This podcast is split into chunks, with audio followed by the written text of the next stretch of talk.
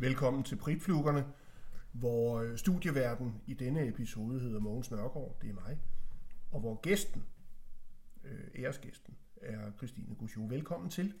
Tak. Kan du ikke kort øh, fortælle lidt om, øh, hvad du har af uddannelser? Hvad jeg har af uddannelser? Uha. Øhm, jeg har øhm, først uddannet mig lidt herhjemme på CBS med noget engelsk og fransk til en, en, en bachelor. Øhm, så har jeg læst videre i Frankrig og har også en, øh, en mastergrad i noget kommunikation og reklame. Mm-hmm. Så har jeg derudover en masse certificeringer ud i personprofiltest og sådan noget certificeret, certificeret life coach, business coach, master coach, sådan nogle ting. Hvad, det der coach over det hele, hvad, hvad, hvor bliver man uddannet i det? Det er der jo som regel forskellige coaches, retfærdigvis nok, der udbyder her i landet. Jeg tror, de to største, ej, jeg ved ikke, hvem der er de største længere har, men dengang jeg tog det, var det i hvert fald noget, der hedder Mind Juice og så Sofia Manning. Ikke? Og det var så Sofie Manning, du valgte? Ja, det var der, jeg havnede. Øhm, men det er ikke coaching, du lever af i dag? Det, det er jo som man tager det. nogle, gange, ja. nogle gange hader jeg min businesspartner, ja. det vil jeg godt have, bliver sagt officielt. Ja. ja. Øhm, men øh, altså, jeg bruger jo elementer af coaching i mit arbejde. Det har jeg vel, vel gjort siden, både i forhold til rekruttering, når man kører samtaler, eller lederudvikling og træning af sælgere og forskellige ting. Så jeg bruger elementer af coaching, men jeg lever ikke på at sælge coaching. Havde du tænkt dig, dengang du tog øh, de der uddannelser hos Sofie Manning, at du skulle leve af det? Nej, det, altså det havde jeg faktisk ikke det, det hele kom så af, at jeg ikke vidste, hvad jeg ville med mit liv, andet end at jeg var utilfreds over der, hvor jeg var. Og så tænkte jeg, ej, hvis man nu havde en coach, der kunne coache en, og så så jeg, at det var halvdyr. og så tænkte jeg, nej, men tænk, hvis jeg nu bare selv blev coach, så behøver jeg ikke betale andre for at finde ud af, hvad jeg ville med mit liv. jeg har jo hørt øh, øh, øh, folk sige før, at de uddanner, at, at øh, ja, og nu, nu bliver jeg øh, måske angrebet for at sige det her. Jeg har i hvert fald hørt en del af mine kvindelige venner fortælle, at de har taget en uddannelse, fordi de selv følte, at de havde brug for, hvad det så end var, de tog uddannelse i, om det var psykologi eller coaching eller hvad det nu mm. var. Fordi de, de sloges med nogle issues i deres liv. Ja, men jeg tænkte også, at det var fint at få nogle coachredskaber til, så måske selv at kunne finde ud af, hvad det så var, jeg ville. Ikke? Ja. Øhm, så kan man så sige, at kalde det uddannelse, altså det er jo, det er jo noget videreuddannelse eller noget, ikke? Øhm, og det, det hedder jo også på papiret, at jeg er master coach, men master coach er jo nogle moduler, jeg har taget til sammenligning med min mastergrad i kommunikation, som er mange års fuldtidsstudie, ikke? Så det er jo ikke, det er sådan på forskellige niveauer, en master og en master, ikke? Er der nogen, der kan leve af det her? Altså jeg vil sige, nogle af de første, der kom ud, som tilbyder coachuddannelser, lever af det. Så tror jeg, at der er nogle enkelte, der, hvis de har fået tilbudt coachuddannelsen af deres virksomhed, og så coacher medarbejderne internt, altså nogle ledere og lignende, lever af, måske af det. Ikke? Og så tror jeg, at de fleste andre kæmper for at få mere end et par hundrede kroner i timen og et par kunder om ugen. Øhm, jeg havde en bekendt, der tog en, en af de der uddannelser, og det kostede hende jo øh, ja, 50 eller 100.000 kroner, eller sådan noget i den ja. stil.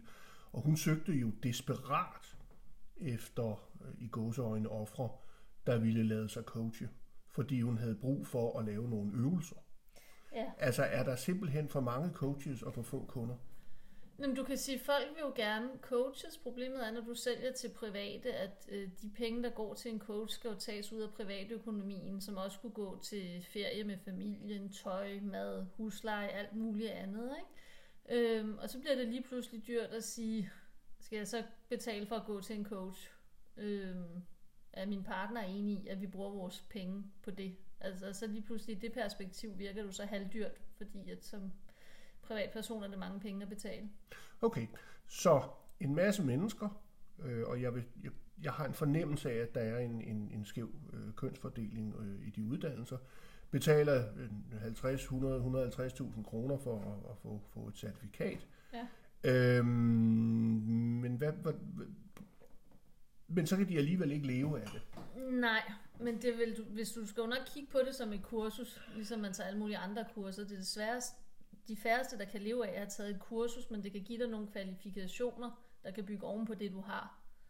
Men sådan en som Sofie Manning, så, sådan en superstjerne der, tjener hun så nok til, at hun kan bygge en organisation op, ansætte nogle folk og begynde at, øh, at øh, altså scale op og undervise? Jeg tænker, at hun tjener gode penge, ikke? fordi hvis du, hun kører en coachuddannelse flere gange på et år, og der er vel 60 deltagere af, lad os bare sige 50.000 kroner hver gang, det bliver til nogle millioner.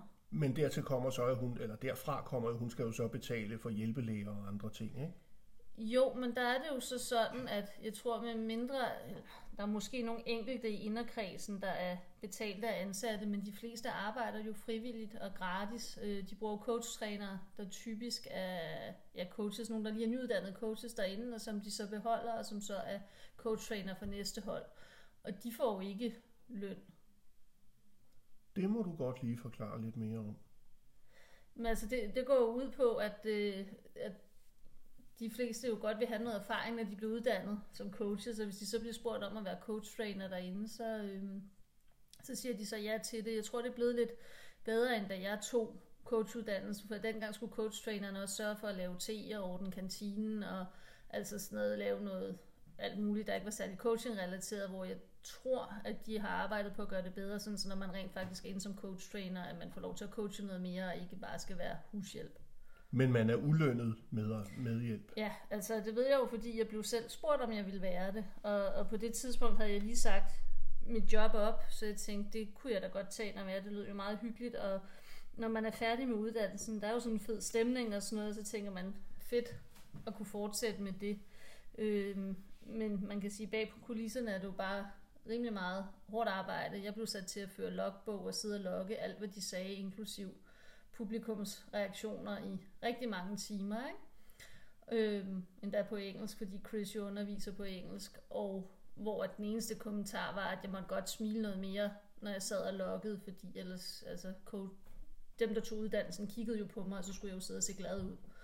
øhm, og det resulterede så også i, at jeg igen sprang fra som coach trainer, fordi jeg følte ikke, at Altså, jeg fik det store ud af det, og det med frivilligt arbejde sådan et sted, det er måske meget fint, når du er 18 og kommer ud af gymnasiet, og så lærer du måske reelt noget, du ikke kunne der, men når man har en, vil jeg sige, en rigtig uddannelse, og 10 år på arbejdsmarkedet, så giver det bare ikke så meget mening at skulle sidde og være assistent på den måde, og hjælpe med at lave te og rydde af og til og fra til frokost, og ja.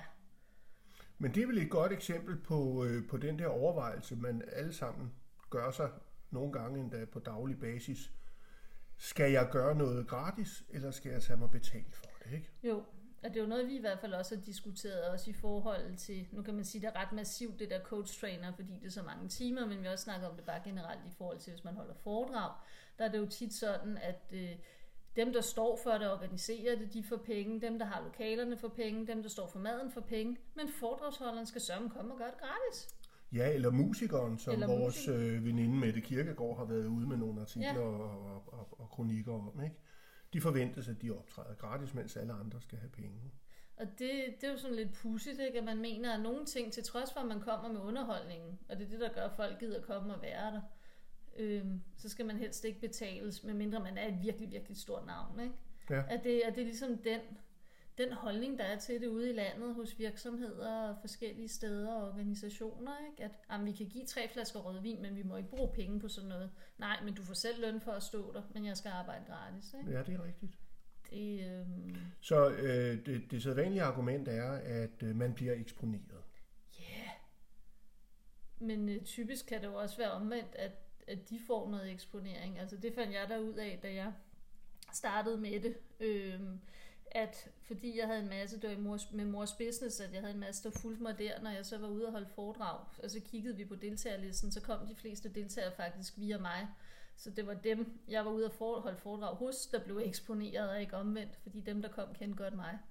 Og så fik vi så efterfølgende, da jeg kunne bevise, at det var sådan, lavet det om, og så blev jeg også ordentligt betalt. Men jeg var nødt til at holde to-tre gratis foredrag, bevise, at de deltagere, de kom, de kom faktisk via mit nyhedsbrev, og det var folk, der fulgte mig og så kunne jeg få en ordentlig betaling. Ja. Det er, altså jeg er jo også ude for nogle gange, at, at øh, jeg, jeg siger, jamen så vil jeg godt have måske 3.000 kroner for at holde et eller andet foredrag. Og så kan jeg så se, at deltagerne skal bagefter, når invitationen kommer, kan jeg se, at deltagerne skal betale 1.000 hver for at deltage. Ikke? Ja. Så det går, jo, øh, det går jo jævnt hurtigt op i en højere enhed for dem, der arrangerer det, Ja. kan man sige. Ikke? Jo, og selvfølgelig kan man godt lave noget gratis, hvis man, man synes, det giver mening eller har lyst. Det er ikke fordi, jeg på den måde er imod det, men jeg synes bare, at nogle gange, så bliver der kørt lidt rovdrift på folk. Ikke? Jeg synes i, i højere grad så i de tilfælde skal man jo stille folk det der spørgsmål, jeg lærte for mange år siden af en, øh, en, en erhvervspsykolog i øvrigt. Når folk kommer og ville have ham til at optræde med et spændende foredrag, så spurgte han altid, hvad har I at bytte med? Ja. Og, øh, og det har Chris Foss, øh, FBI's øh, tidligere, eller den tidligere FBI øh, hostage negotiator også været inde på. Han spørger jo så folk, jamen, hvad har I at bytte med? Og det kunne jo ofte være for hans vedkommende, fordi Gisler. han, Gisler, ja. øh, nej, men i hans civile virke har han kommet på forsiden af et golfblad, eller et advokatblad, eller noget andet, Ja. med en artikel og sådan noget. Altså ofte har folk jo noget at bytte med, og det behøver jo ikke at være en, en vedløbskamel fra Kazakhstan, eller, eller 5 kilo løg, eller 5 tons løg. Det er faktisk et reelt eksempel, jeg må fortælle dig om en dag, øh, som folk blev tilbudt i bytte for nogle computer engang. øhm, nej, jo, vedløbskameler, det er rigtigt. Ja. Jamen, selvfølgelig er det rigtigt. Jamen, jeg ved godt, min morfar har også været i Ægypten i 70'erne, hvor han vist også blev tilbudt et par kameler for min mor og hendes lille søster. Ja, Men det var så i 70'erne. ja, men det, men, øh, man må formode, at de er mere værd nu. Eller Kamelerne, min mor, jeg ved det ikke.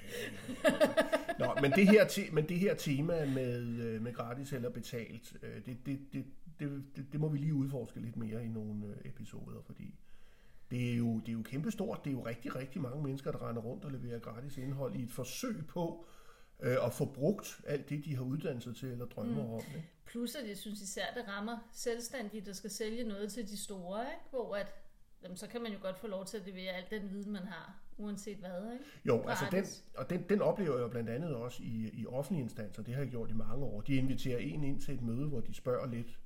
Og, øh, og når man så forlader mødet en time efter og tænker, det var fandme et spændende møde, hvor jeg fik fortalt ja. En masse af det, jeg vidste. Og så kommer der ikke nogen opgaver ud af Nej. det. Så, så begynder man alligevel at Men det advarede du en af vores konsulenter om forleden dag, at han skulle ud et sted. Ja. Hvor du sagde, vær opmærksom på, at de ikke bare linser dig for viden, og så implementerer det, uden at du får noget for det. Ikke? Hvad, hvad hedder de der øh, øh, frygtelige, spøgelsesagtige øh, øh, tingester i Harry Potter, der suger alt ud af dig? Oh dear. De jeg der, er, de der death, eller dem, der suger alt ud af dig. ja, men jeg er bare meget blank på både Harry Potter og Ringenes ja. Herre Ja, og Game men- of Thrones. Ja, så, men, det, men det, er den, det er den proces, der foregår nogle, Mm. mm. øh, nogle gange. Ikke? ja. Det vil jeg egentlig godt lige tale lidt mere om, det her med øh, betalt eller gratis, og, og fordele og ulemper ved det. Ja. Men den tager vi i de næste episoder. det gør vi. Tak fordi du øh, kunne komme. jo, tak.